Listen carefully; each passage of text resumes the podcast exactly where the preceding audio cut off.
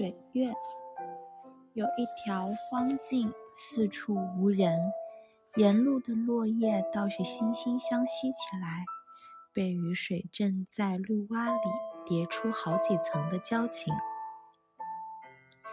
他只是出来散散心。城市的尘埃越来越重，生活的钟摆总是马不停蹄。左脚的黎明永远被是右脚的黄昏赶上。他已在失声之中失去自己的心跳，在灰尘的厚茧里荒废了青春的颜色。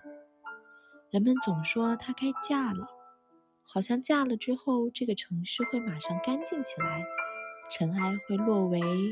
沃土喧嚷的噪音会转成神曲颂歌。人们总习惯在穷途末路时办一次喜事，作为转还的余地，以祈求否极泰来的福气。假使宿命的胎记这么容易刮去的话，这世界只需要锣鼓喧天，就可以把日子过顺了。但他今天出来散心，倒是别无他求，走起路来无欲则刚。迎面晃来一只黑狗，由于是下坡的关系，肌肉的起伏相当有趣，看来是饿了的，沿路觅食。若比作人的话，该是已逾中年了，显然还无容身之地，狗亦难为。侧身的时候，狗偏头看他一眼，他觉得有趣，有点被犬欺的有趣。他回头看他，黑狗走进一棵树干旁，抬起右腿撒尿，水流如注，他几乎要品怀大笑。原来他偏头敌视是叫他非礼勿视。上坡路走起来容易喘。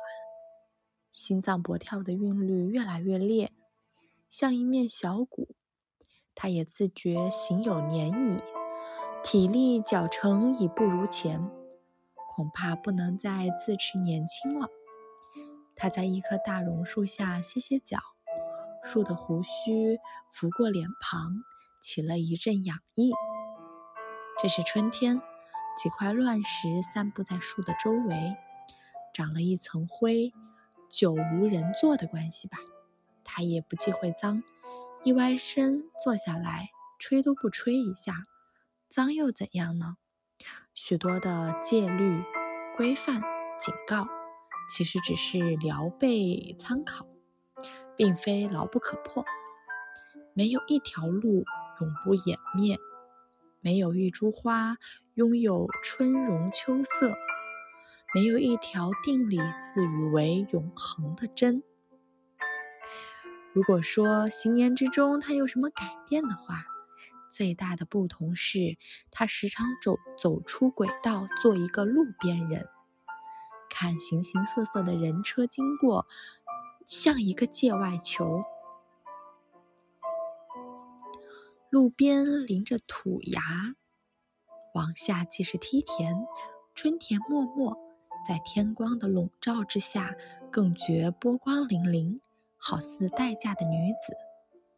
靠山的缘故，白鹭偶来造访，时而低翔，时而捻翅停住，像寻甜水的使者。他静静观看这些天象，倒有点拥抱人世的欢喜。一群戏耍的孩子从他身后欢笑而过，拍球的声音十分清脆，像在帮日子盖邮戳，分送给许久无效的人。他觉得也该启程了，虽然与孩子们的方向相反，各有各的路况及心情，也是可喜。他对这里是完全的不熟，山径交错，哪一条为？结变，哪一条阴险，完全是未知之谱。行路是冒险，人生又何尝不是？如果人能够未卜先知，能够逢凶化吉，这样的人世也少了丘壑深谷之绝美，得失互见。因此，他欢喜未知，欢喜柳暗花明之后的鸡鸣狗吠，也欢喜一种隔世之感。身边有小店，卖些饼干、面包、饮料之类的吃食，他索性买一些带走。老板娘很熟络的告诉他，往上走一尺水潭，还算清幽。今天人少，可以去看看。他道个扰，便寻路走去。没走几步，便听到水的流液，是一口活潭，云影天光，想必不少。他一直相信水能知音，水有各种不同的声音，初听是浑然一片，不知所以然。再细听，似乎有韵律可循，好似一组音符，高低不乱，知无不言，言无不尽。听久了。反而能随心所欲地改换旋律，把七字句听成五言绝，把短诗衬字变成词。水声可以裁剪，人声也可以补绰，但他不喜欢。歌华灼痕，一旦韵律形成，他会放弃耳聪目明，释放水的韵律，让他们重新喧哗。生生活到了富贵荣华，反而断米断炊的清苦起来。这种人像泼墨，游人不多，大部分是附近山村的孩子，个个野见，像树上的果子般硬。他们钓鱼吸水，不怕早春的凉意。他新鲜极了。这些不解世事的孩子们，浑身散发着野劲，生命的热度到达沸点，足以把一坛子的天水煮绿。他的灵魂品着绿茗，这一坛的茶醉，可以涤炉世事的火灶，重新以一颗薄红色的心。与天地共话桑麻。他在潭边坐着，俯视潭里的小游鱼，它们一群群的共游。若有风吹草动之声，声嗖的陶潜，毫不错乱。也许鱼群也有他们的华尔兹，以及难逃用的现代舞。他揣测揣测时间。该是午后近黄昏的时分，一大早到现在未进滴水，也有些饿。吃着刚才买的面包，一面嚼一面揉碎面包屑喂鱼。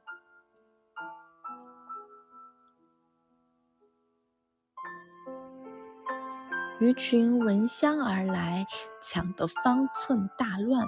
他觉得有趣，独乐乐不如众乐乐的清新。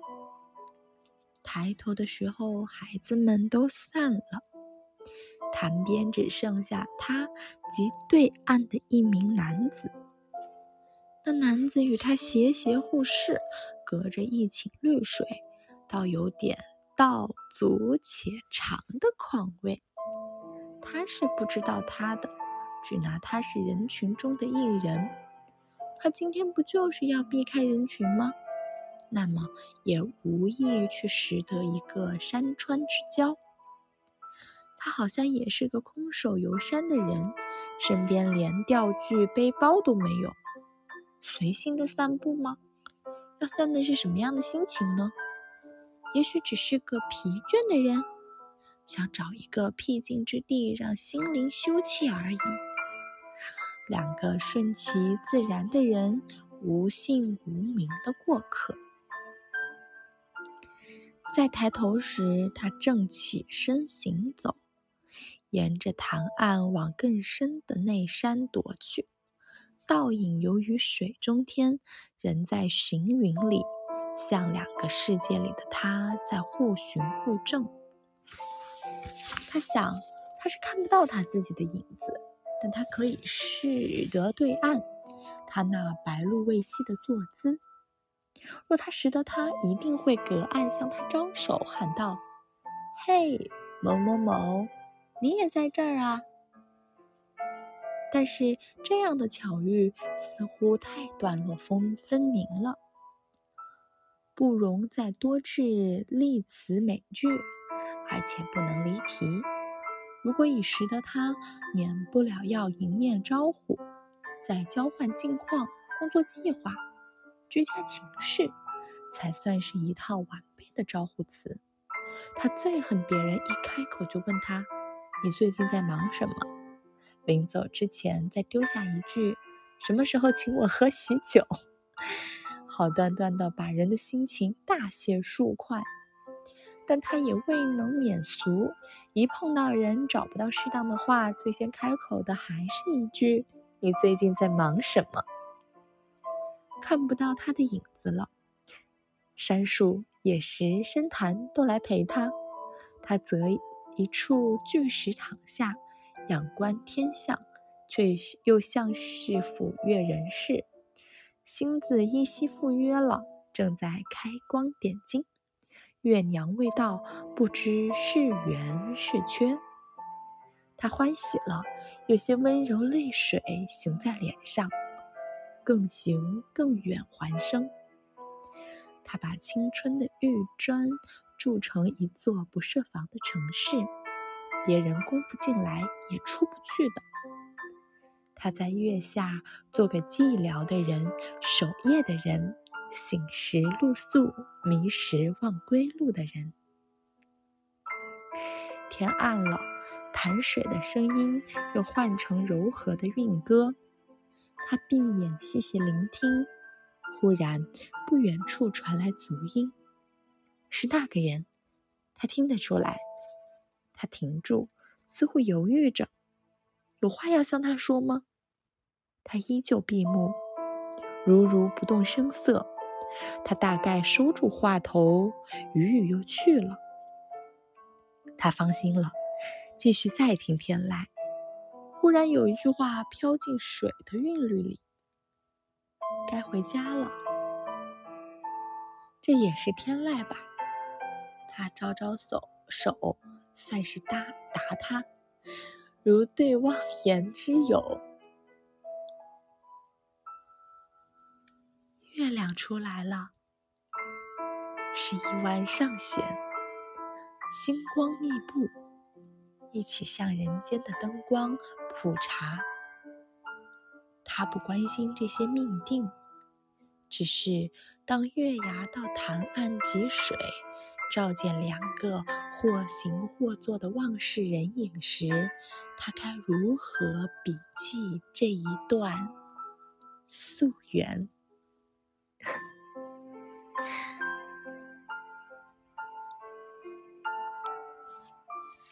希望你们中秋节快！